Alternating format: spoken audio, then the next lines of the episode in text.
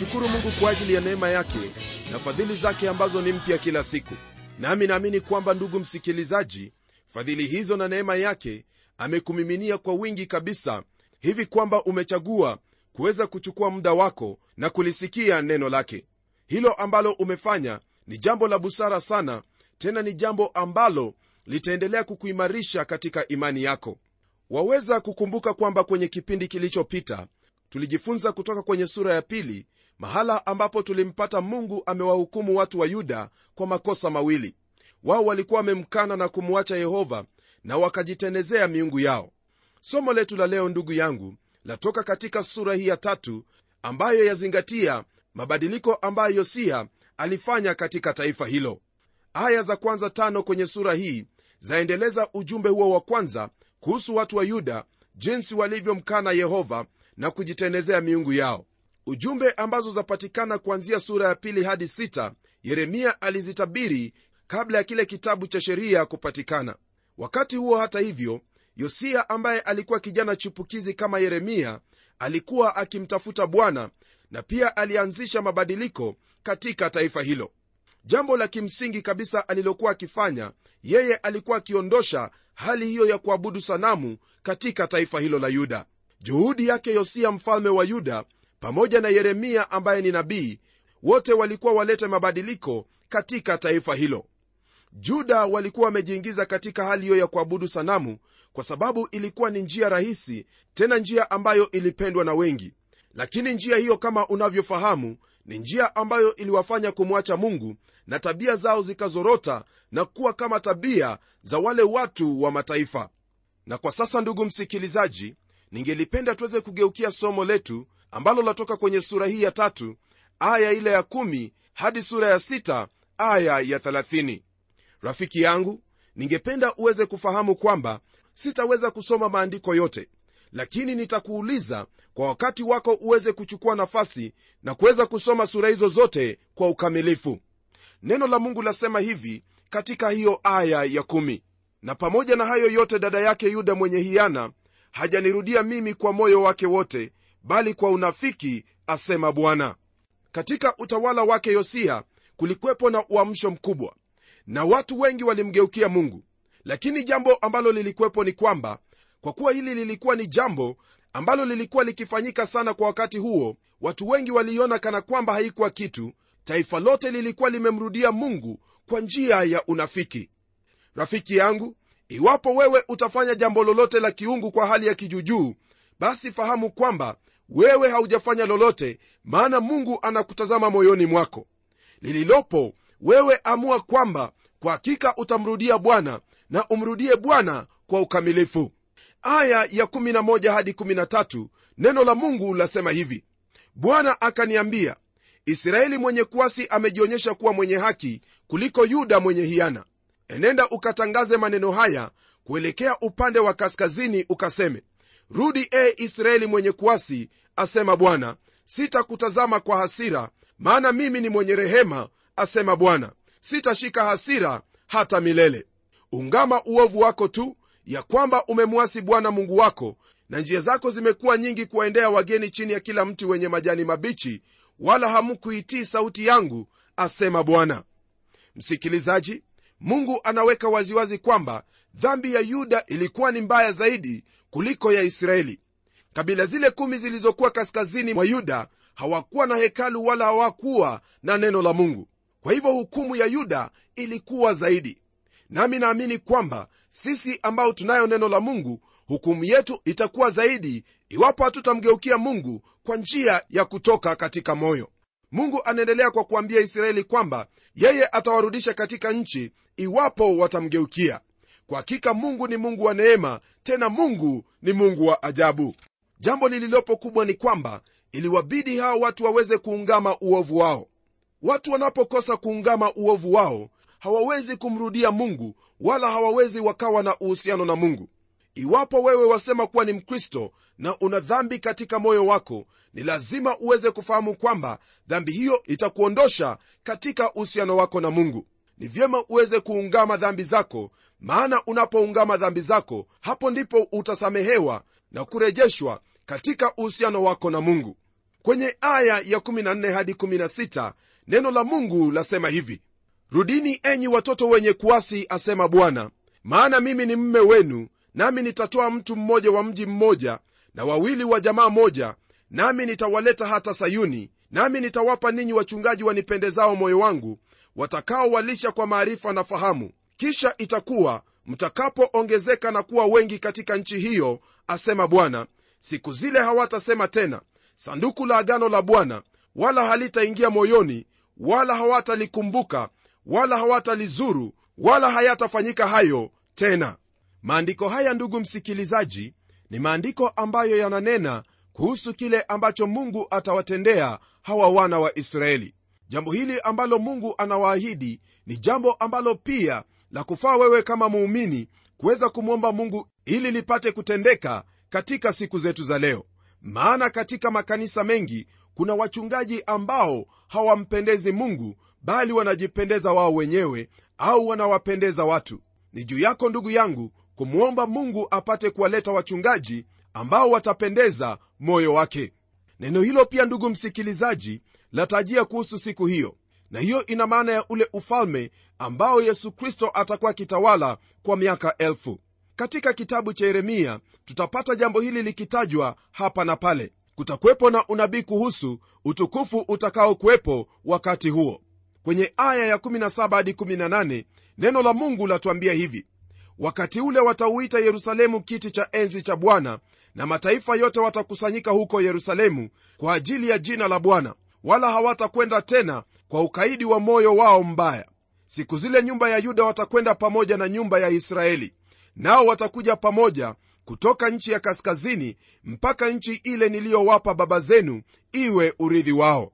Unabii huu ni wa ajabu sana tena ni unabii wenye utukufu ni kama kito cha dhamana. Hili ndilo ambalo litatokea wakati huo ambapo kristo atarudi. Kwenye aya ya 19 neno la mungu latuambia hivi lakini mimi nalisema nitawezaje kukuweka pamoja na watoto na kukupa nchi ipendezayo urithi ulio mwema wa mataifa? Nami nikasema mtaniita baba yangu wala hamtageuka na kuacha kunifuata. Msikilizaji kwa kusema kwamba taifa hilo litamwita mungu kuwa ni baba hiyo haina maana kwamba kila mwisraeli atakuwa na uhusiano kama vile mwana anavyokuwa na uhusiano na baba yake.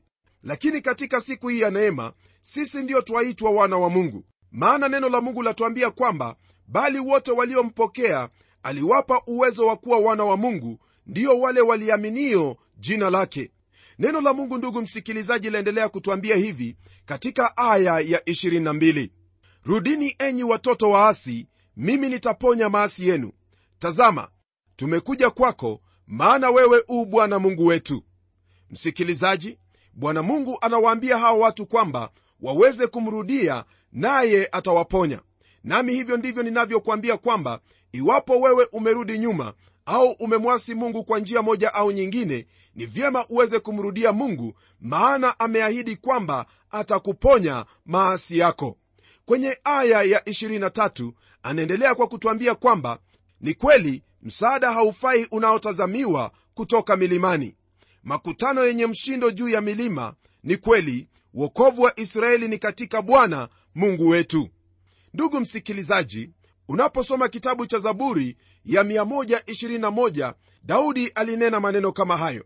Fahamu kwamba msaada wako rafiki yangu hauwezi ukatoka mahali popote bali unatoka kwake bwana. Uokovu unatoka kwa bwana mungu aya ya 25 neno la mungu latuambia hivi na tulale kwa aibu yetu haya yetu na itufunike. Kwa maana tumemwasi bwana mungu wetu sisi na baba zetu tangu ujana wetu hata leo. Wala hatukuitii sauti ya bwana mungu wetu. Msikilizaji yuda haikukiri dhambi yake bali yeremia ndiye aliyeungama dhambi zao pamoja na dhambi zake. Hakuna lolote ambalo laweza kukudhuru iwapo wewe utaungama dhambi zako na uweze kumwomba mungu akusamehe. Rafiki yangu hapo ndipo twamalizia sura ya tatu na sasa napenda tuweze kuingia katika sura ya nne tupate kuendelea na kile ambacho mungu anatunenea. Kwenye sura hii ya nne ndugu msikilizaji yeremia anazingatia kuhusu maasi ya watu wa mungu. Kwenye aya ya kwanza neno la mungu latuambia hivi kama ukitaka kurudi e israeli asema bwana utanirudia mimi na kama ukitaka kuyaondoa machukizo yako yasiwe mbele ya macho yangu ndipo hutaondolewa. Hapa ndugu msikilizaji mungu anaonyesha jinsi anavyowajali watu hao na jinsi alivyotaka kuwarudisha kwenye uhusiano mzuri waliokuwa nao hapo awali pamoja naye.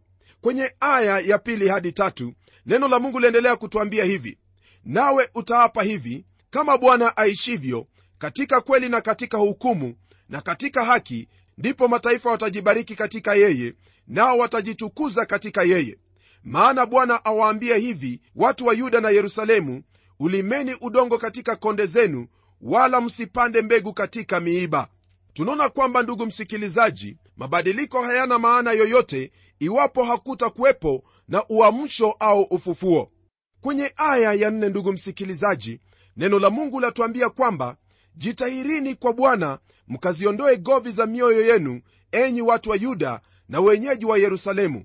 Ghadhabu yangu isije ikatoka kama moto ikawaka hata mtu asiweze kuizima kwa sababu ya uovu wa matendo yenu. Msikilizaji wangu jambo ambalo mungu alikuwa akiwaambia watu hawa ni kwamba tohara yao waweze kuifanya mbele zake mungu.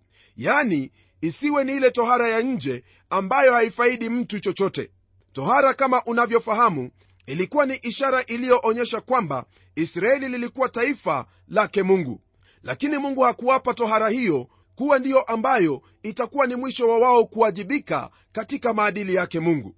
Tohara ndugu msikilizaji ilikuwa haina maana iwapo mioyo ya watu hawa na maisha yao ya kiroho haikuenenda kulingana na imani ya baba yao ibrahimu. Ni mioyo yao ndiyo ambayo ilihitajika kumgeukia bwana kwenye aya ya 6 hadi 8 yeremia anaendelea kutujulisha kuhusu utawala ambao utatoka kaskazini ambao ni babeli utakaowaangamiza mwishowe.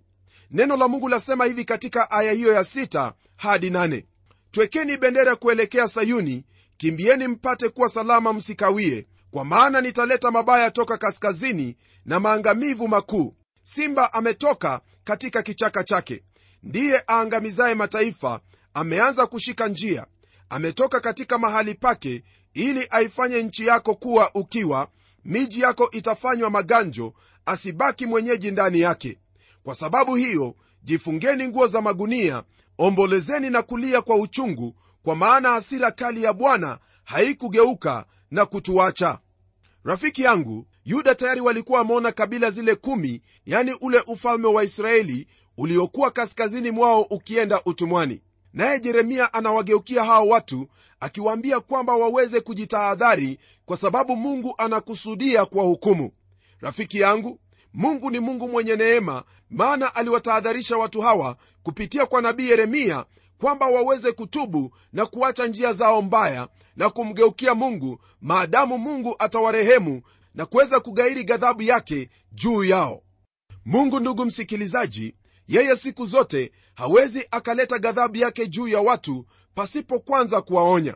Na tunaona waziwazi katika kitabu hiki hasa kwenye aya hizi ambazo tumesoma kwamba mungu aliwaonya watu hawa ili kwamba waweze kubadili njia zao.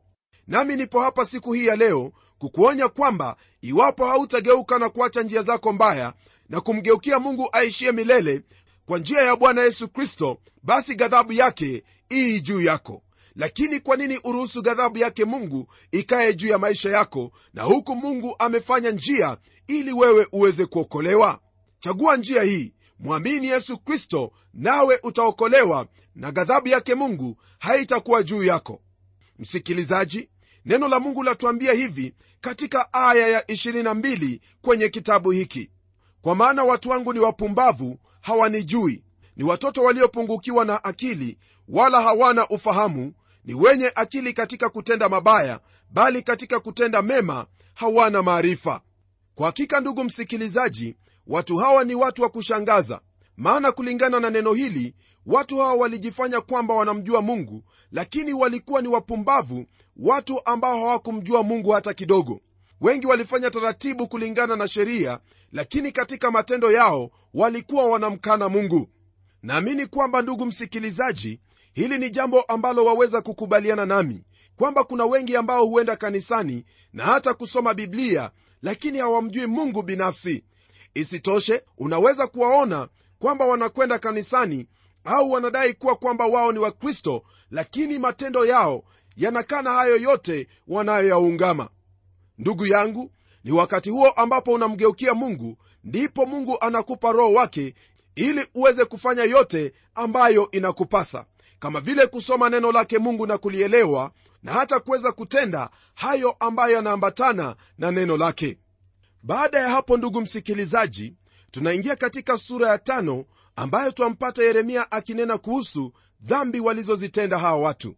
Kwenye sura hii ya tano tutasoma aya ile ya kwanza aya ya nane na aya ya 27 neno la mungu lasema hivi katika aya ya kwanza pigeni mbio huku na huku katika njia za yerusalemu mkaone sasa na kujua na kutafuta katika viwanja vyake kwamba mwaweza kumpata mtu mmoja kwamba yuko mtu mmoja awaye yote atendaye kwa haki atafutaye uaminifu nami nitausamehe mji huo. Msikilizaji najua kwamba andiko hili la kukumbusha kuhusu abrahamu na jinsi alivyokuwa akifanya maombezi kuhusu sodoma na gomora abrahamu alimwomba mungu na kumuuliza mungu iwapo ataiharibu miji hiyo kukiwepo na watu mia. Naye mungu akajibu kwamba hawezi kuharibu miji hiyo iwapo kutakuwepo na watu mia ambao ni wenye haki. Ibrahimu aliendelea kuomba hata kufikia watu kumi. Naye mungu akamwambia kwamba hawezi kuharibu miji hiyo iwapo kutakuwepo na watu kumi.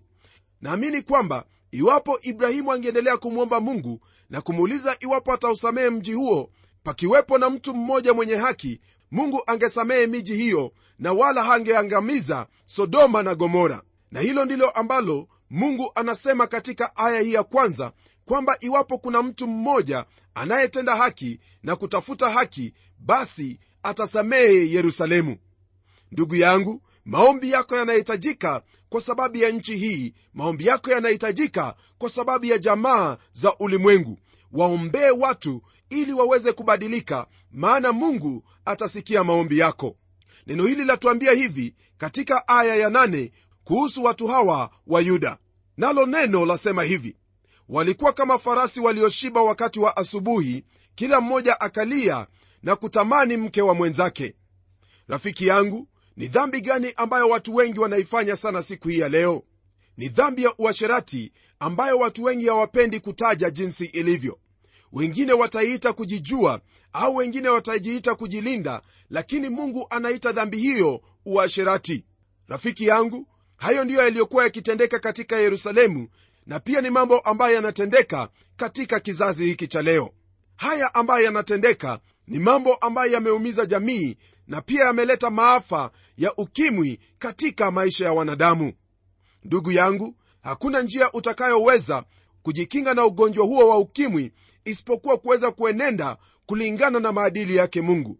Acha uasherati nawe utakuwa salama na wala hautaishi katika hofu ya kushikwa na ugonjwa huo. Kwenye aya ya 27 neno la mungu latuambia hivi kama tundu lijaavyo ndege kadhalika nyumba zao zimejaa hila kwa hivyo wamekuwa wakuu wamepata mali. Msikilizaji haya ndiyo yaliyokuwa yakitendeka katika nyumba za watu hawa haya mambo siyo mambo ambayo tu yalikuwa yakitendeka wakati huo lakini ni mambo ambayo pia twayaona yakitendeka katika nyumba zetu katika kizazi hiki na pia katika jamii kwa jumla. Wengi wamekuwa ni watu wakuu watu ambao wamekuwa matajiri kiasi kwamba hawaoni haja ya kuishi kulingana na maadili yake mungu. Fahamu kwamba ndugu yangu yote ya ulimwengu yanapita pamoja na mitindo yake iwapo utafuata ya ulimwengu wewe utapita pamoja na ulimwengu jinsi unavyopita. Tukiingia katika sura ya sita ndugu msikilizaji yeremia anamalizia ujumbe wake wa pili nao unanena kuhusu yuda jinsi walivyokataa kuisikia sauti yake bwana. Neno la mungu lasema hivi katika aya ya 13 kwa maana tangu aliye mdogo hata aliye mkubwa miongoni mwao kila mmoja ni mtamanifu na tangu nabii hata kuhani kila mmoja hutenda mambo ya udanganyifu. Msikilizaji taifa lote hilo la yuda lilikuwa limejaa tamaa. Tamaa ni dhambi kubwa ndugu msikilizaji katika maisha ya mwanadamu. Kuna tamaa ya fedha na dhahabu tamaa ya sifa tamaa ya mali na hata tamaa ya wake za watu. Mambo haya ni mambo ambayo watu wanatamaa katika mioyo yao. Kwenye aya ile ya 14 neno la mungu latuambia kwamba wameiponya jeraha ya watu wangu kwa juujuu tu wakisema amani amani wala hapana amani. Msikilizaji hivyo ndivyo ambavyo manabii wa wakati ule na makuhani walivyowafundisha watu. Lakini ndani ya mioyo ya watu hapakuwepo na amani hata kidogo. Siku hizi za leo tumesikia mengi sana kuhusu amani. Lakini katika mioyo ya wanadamu kuna vita ambavyo vinaendelea. Na vita hivyo vitadhihirika wakati ambapo ndugu atakuwa kinyume cha ndugu yake mama kinyume cha mtoto wake baba kinyume cha mwana wake. Hakuna njia yoyote ambayo wanadamu wanaweza kupata amani katika mioyo yao na pia miongoni mwao ila kwa kumwamini yesu kristo ambaye ni mfalme wa amani. Katika aya ya 19 neno la mungu latuambia hivi sikia ee nchi tazama nitaleta mabaya juu ya watu hawa naam matunda ya mawazo yao kwa sababu hawakuyasikiliza maneno yangu tena kwa habari ya sheria yangu wameikataa. Hili ambalo twalisoma kwenye aya hii ndugu msikilizaji ni jambo ambalo latendeka siku hii ya leo. Watu wamelikataa neno lake mungu wamemkana na kumkataa mungu pia. Na mara tu watu wanapofanya jambo kama hilo kuna jambo ambalo hufuatia mara moja. Nalo jambo hili ndilo ambalo lapatikana katika aya ya 30 nalo neno la mungu lasema hivi watu watawaita taka za fedha kwa sababu bwana amewakataa. Msikilizaji jambo hili ambalo mungu anawaambia watu wa yuda anawaambia kwamba kwa sababu mmekataa sheria yangu mimi pia nimewakataa ninyi nami kwa kuwa nimewakataa watu wa ulimwengu watawakataa ninyi pia.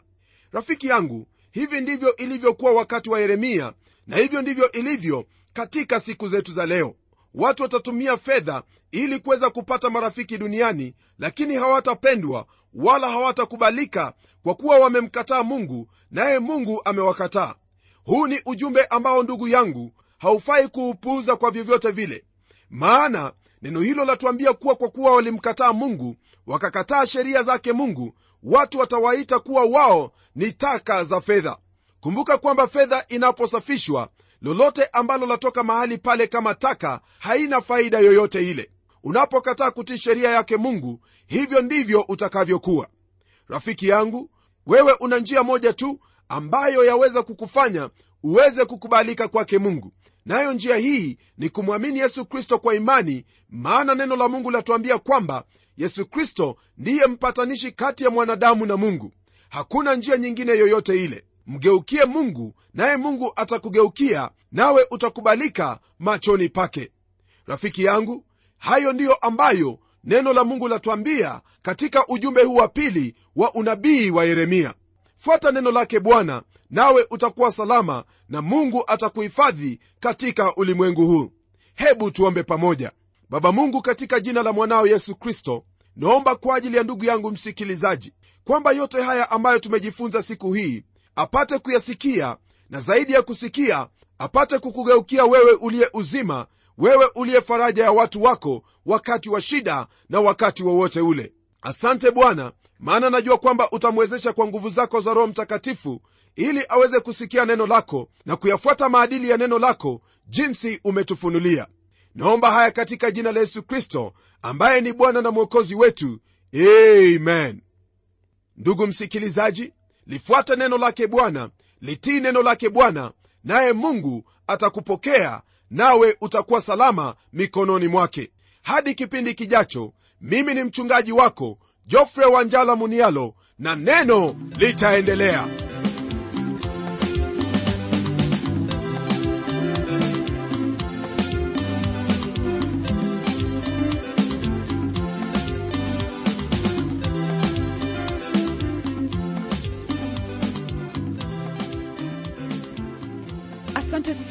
msikilizaji wangu kwa kuwa pamoja nasi na iwapo una jambo la kutuelezea au ungependa kuwasiliana nasi na utueleze jinsi unavyobarikiwa tafadhali tuandikie barua kupitia anwani ifuatayo. Andika kwa mtayarishi kipindi cha neno transworld radio. Sanduku la posta ni 21514 nairobi kenya. Nimesema sanduku la posta ni 21514 nairobi kenya. Pia waweza kuwasiliana nasi kupitia anwani yangu ya email ambayo ni pomodo at twr co ke na hadi wakati mwingine ndimi mtayarishi wa kipindi hiki pamela omodo nikikwaga nikisema barikiwa na neno litaendelea